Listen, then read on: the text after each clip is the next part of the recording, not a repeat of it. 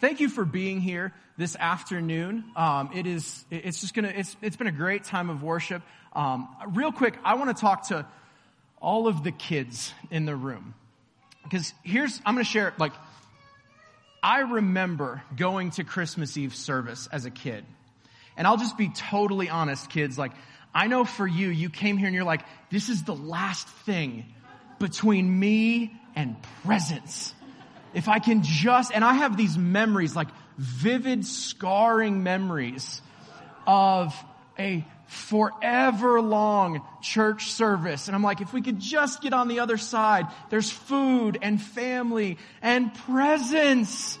And I remember this old guy who just talked forever. And it felt like church was where time stood still on Christmas Eve. And tonight I get to be that old guy and time will stand still for you a little bit. But here's what we want to do, because we love kids, as Jeff said earlier. We are so glad that you're here. And I don't want you to have to wait for presents. And so if I'm remembering things correctly, and hopefully somebody will help me, for our younger preschoolers, we have some gifts. And then for anybody else over five, like ages five to eight or nine, um, I want to invite you to come down here and grab a present. But wait, you don't have to wait to open up this present. You come up here, grab it, go back to your parents or whoever you're here with. And I would say ask them, but you know, the pastor just told you to open it, so they kind of have to let you now.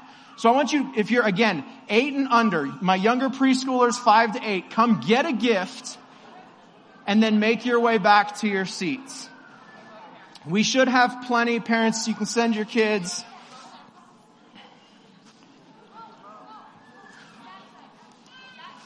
This is awesome. Yeah, grab it. Grab You don't have to wait. You get to open a present right now. And I want you to enjoy everything that's in that bag right now. Go for it. It's your gift. You get to play with it. If there's something in there to eat, go for it unless your parents say no. Parents, don't say no. Don't, don't say no. As, as this is going on, I want to share a couple of stories about my traditions growing up on Christmas Eve.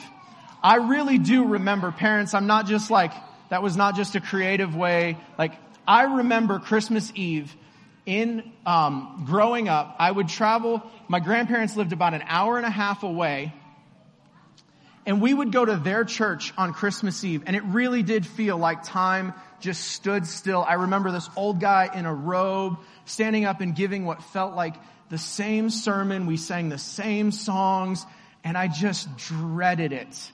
It felt like it was going to take forever. And not only was it long and it was the same story every single year, but my grandparents' church, and I gotta be honest, I really hope we're not live streaming this tonight they would have this really unique tradition of if you were a guest, if you were a visitor at their church, they made you stand up and say your name, where you were from, and why you came. And at like six and seven years old, I remember having the wisdom, and I'm to call it wisdom, to go, that's crazy. And they shouldn't do that. But every Christmas we had to stand up because it was my grandparents' church and say, yep, we're here again. We're guests. Can this please be over? And I sit back down. It was so awkward to introduce yourself in front of a room full of strangers. It was so awkward that that's what I decided to do as a profession. Is that's what we do now. Um, so guests, if you're here tonight, I need you to stand up. Thank you. I'm so glad nobody stood up. I'm just kidding. That's so awkward. We're not going to do that. Um, but it was a, it was a, a, family tradition. And then we'd go to my grandparents' house and we'd play games and we'd eat food and we'd open presents and it was a sweet time. My family had one other tradition that was um, something that we did year after year on Christmas morning. And I'm just curious by a show of hands, is anybody familiar with the Christmas pickle? See a couple of, see a couple of people laughing, thinking I'm going somewhere weird and sketchy. But um, so my family, I had to Google this this week, like to make sure it was a for real thing and not just a my family's crazy. This is a real thing. Um, so my family, I'll tell you what we did. My parents on Christmas Eve, we had this beautiful pickle ornament that they would pull out only on Christmas Eve. It didn't get to go on the tree the rest of the year because it's not that pretty to look at. And they would hide it on the tree. And I have one younger brother. My younger brother and I would wake up. We'd have to go wake up our parents. They'd have to come and say, okay, you can go. And we were on the hunt. Somewhere on our tree was a Christmas pickle. And the intent I learned from the almighty Google this week, the intent of this Christmas pickle is to slow down Christmas a little bit and to focus on something other than just getting presents and opening things and greed and more and more and more, but to marvel at the beauty of the tree and the beauty of the ornaments and the lights and to cause this just appreciation for this season in all of its splendor and wonder. In my family, it was a competition that almost always ended in somebody crying because we would tackle, we would fight. My family's very competitive. As we got a little bit older, my mom stopped hiding it on the tree and started hiding it like in the kitchen or in the office. And it just turned into, and this is where I really hope, because I've never told this to my mother, but when I got a little bit older, like a teenager, I have vivid memories. I would wake up in the middle of the night and go find the pickle and then go back to sleep and then pretend they'd say go and I'd be like, oh, where's it at? Where's it? Oh, look, I found it. Yay. Ha ha. And I'd make fun of my little brother and I was pretty shady. Um, so this was a very familiar tradition. This was something we did year in and year out. And that's what this season is, isn't it? It's full of familiarity. It's full of tradition. And what I want to do is, I'm just curious, because in our home, this last week and a half has been birthday central. We had two kids have birthdays, and then we've been talking a lot about it's Jesus' birthday. I'm curious, tomorrow, does anybody have a, t- a birthday tomorrow? Does anybody share a birthday? No? No? Okay. How about the 26th? 27th? 27th. Stephen Lasano, come on down. You get a Christmas pickle for your birthday. Okay, I'll come to you, bro. I'll come to you. Happy birthday. You can throw it away, put it on your tree, whatever you want to do.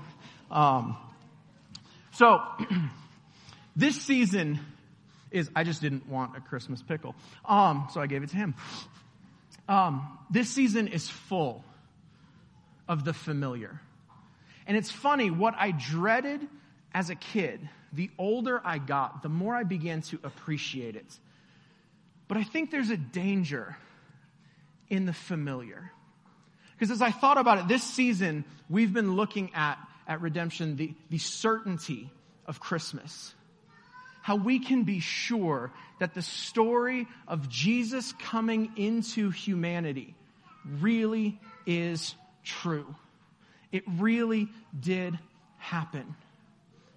And I think there's a difference between being familiar with something and something being a tradition and something being sure and something being certain. And so tonight, what I want us to do is move away from the familiar and into the certainty of Christmas. Because the danger with familiarity, when something is familiar, I want you to think for a moment about your daily routine, whether that's a commute to work, whether that's getting kids off to school, do you have to be real engaged in your mind and in your heart for your daily routine? No, that's pretty familiar. Has anybody ever gotten home from work and been like, I don't remember any of that drive and I'm in my driveway? It's kind of terrifying. You feel like you need to go back and make sure you didn't like hit a rabbit or something. Like, we don't need to be present for the familiar. We don't need to be engaged with the familiar. But as I thought about this word certain, certainty, which we learned a couple of weeks ago is why Luke wrote this book at all. He said in Luke 1 verse 4 that I'm writing this so you can be sure, so you can be certain of these things concerning Jesus that you've been taught. He wants us to be certain. When I'm certain about something, when I'm sure that it's true, there's a passion. There's a conviction. There's a celebration. Think not about your daily routine for a second, but think back to when you bought your first car and how excited when you were sure that this is my car. And it was, it, 1991 Toyota Corolla, baby blue, smelled like cigarettes and BO, didn't have power steering or air conditioning, and her name was Betsy, and it was awesome. You couldn't wait to go show it off to your friends, and it was a piece of junk, but it was just great. You were so proud of it.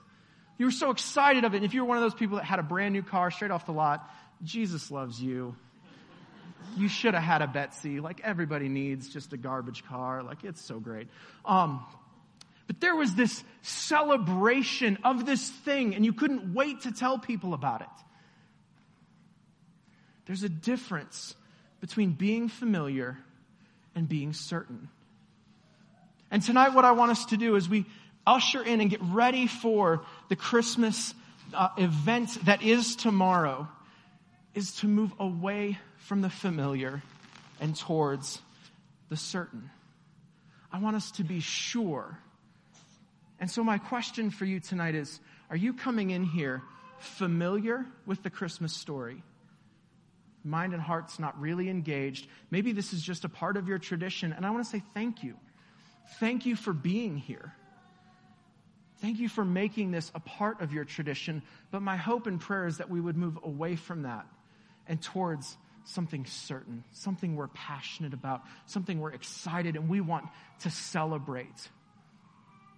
And so, are you familiar or are you certain? But that almost begs another question, which is how? How can you be certain of something that happened 2,000 years ago? That's a great question. I'm so glad you asked because Luke, our author, wants to tell us, he wants us to be certain. And he's going to show us, and he does that in three ways tonight. First off, we can be certain of the Christmas story out of, and I can't believe, Maggie, you are awesome. You had that whole thing. Maggie and Samara, like, can we give them another round of applause? Like, I now feel guilty for like having notes and like, you, are a rock star.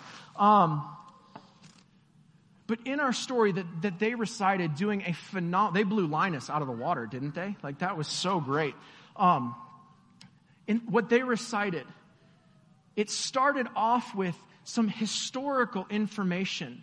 We can be certain about the story of Jesus because historically, Luke points as the author of this book to real places at real time in real power doing real things so that we can really know that this story is true. The story starts out saying that there's this guy, Caesar Augustus. There's this census. He wants everybody, everybody to be counted. The purpose of that registration was so that they could be taxed, that, the, that God's people could be further oppressed, further um, taxed. They could take more money from them. It was a way to, for them to come more under Roman rule. This isn't a good thing, but Luke gives us historical information. We can trace back and go, yes, there was a guy named Caesar Augustus.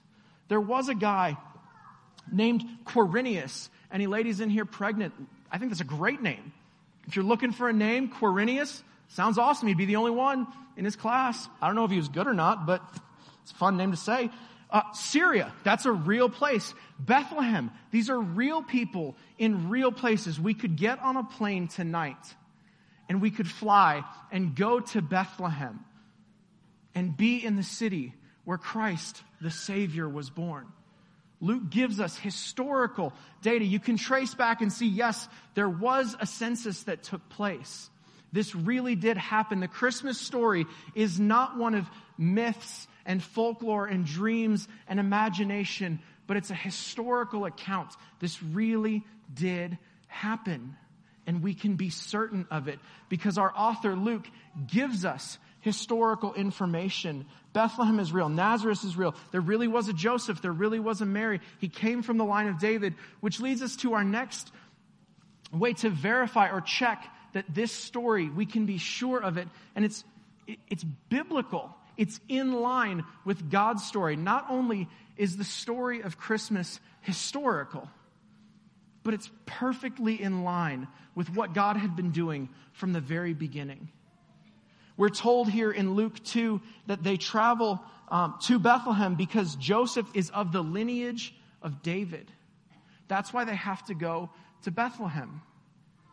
This is extremely important, and Luke, as the author, is writing this so that the audience would know Jesus comes from the line of David. Well, that's important because way back in Jeremiah 23, the prophet Jeremiah says that the days are coming, declares the Lord, when I will raise up for David a righteous branch, and he shall reign as king and deal wisely and execute justice and righteousness in the land. That from the line of David, a king was going to come. And so Luke includes here hey, this is part of God's story. Joseph is part of David's line. It's all working out. And he's going to go to Bethlehem because of this, this desire to tax the Jewish people and to further oppress them. David has to go from Nazareth to Bethlehem. That's an 80 mile journey with your pregnant wife. That's like from here to Castle Rock on foot. Anybody want to go? No way. No, yeah, you don't want to go.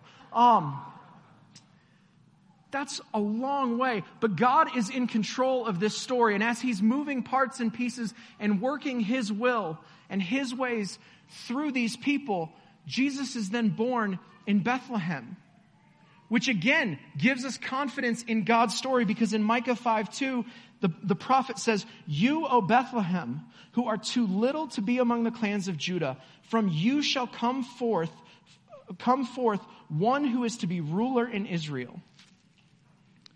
The city of Bethlehem was going to be the birthplace of the Messiah. And because of this census, Jesus is born in Bethlehem instead of Nazareth. And I would encourage you to go home and just look up all of the prophecies and predictions and things that Jesus came and fulfilled. We're just going to look at those two. And then if we go all the way back to Genesis 3, there was peace between man and God. Life was good. And then we messed up. And that peace went away.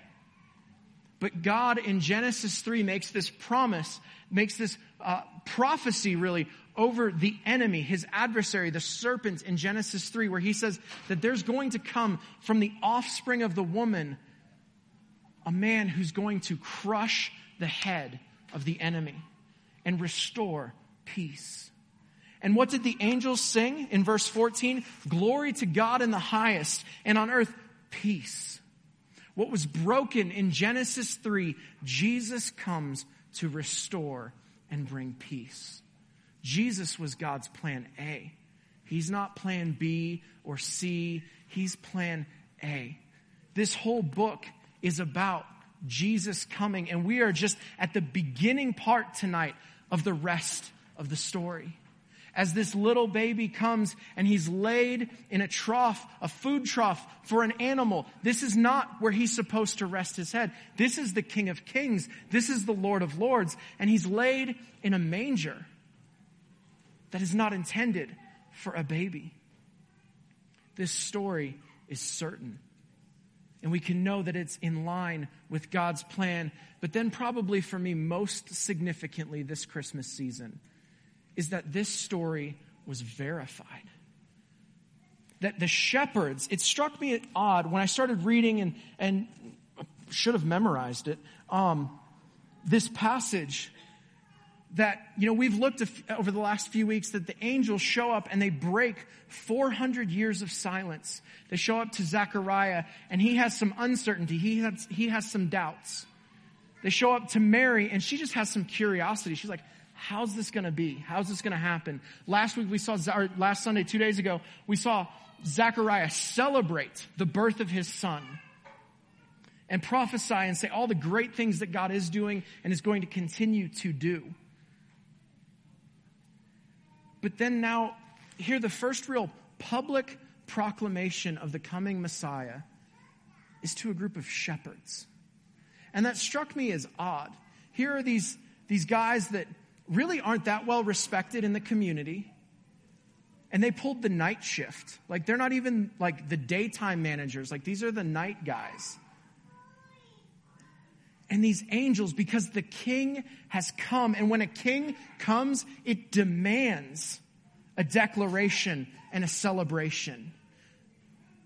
There has to be an announcement of the royalty that has come into the earth. And it, I just get this picture in my mind of the angels unable to contain them of this field to these shepherds who are protecting their flock. And they say, don't be afraid. I bring you good news of great joy. Guess what that word good news is? It's the gospel. They show up and give the shepherds the gospel. That unto them a Savior has come, that Christ the Lord is here. They can't contain it. And then they give them the ability, they say, go to Bethlehem and you can verify, you can fact check this story. Go see if it's really real. You're gonna find a baby in a place he doesn't belong. He's gonna be in a manger. And these shepherds respond. They go and they check out the story and it's true. It really happened. And the more I thought about that it's the, the fact that God would show up and that angels would announce the coming of the king to a group of shepherds, you know what began to hit me? Jesus came as a babe, wrapped in cloth, laid in a manger. But his mission is to become the lamb to take away the sins of the world. How fitting to announce to a group of shepherds that the lamb has come. The savior is here to take away the sins of the world. Tonight, I want us to move from the familiar to the certain. This story is real. It's not just a part of our tradition. It really happened. It's historical. It's biblical. It was verified by a group of shepherds. And lastly, it demands a response.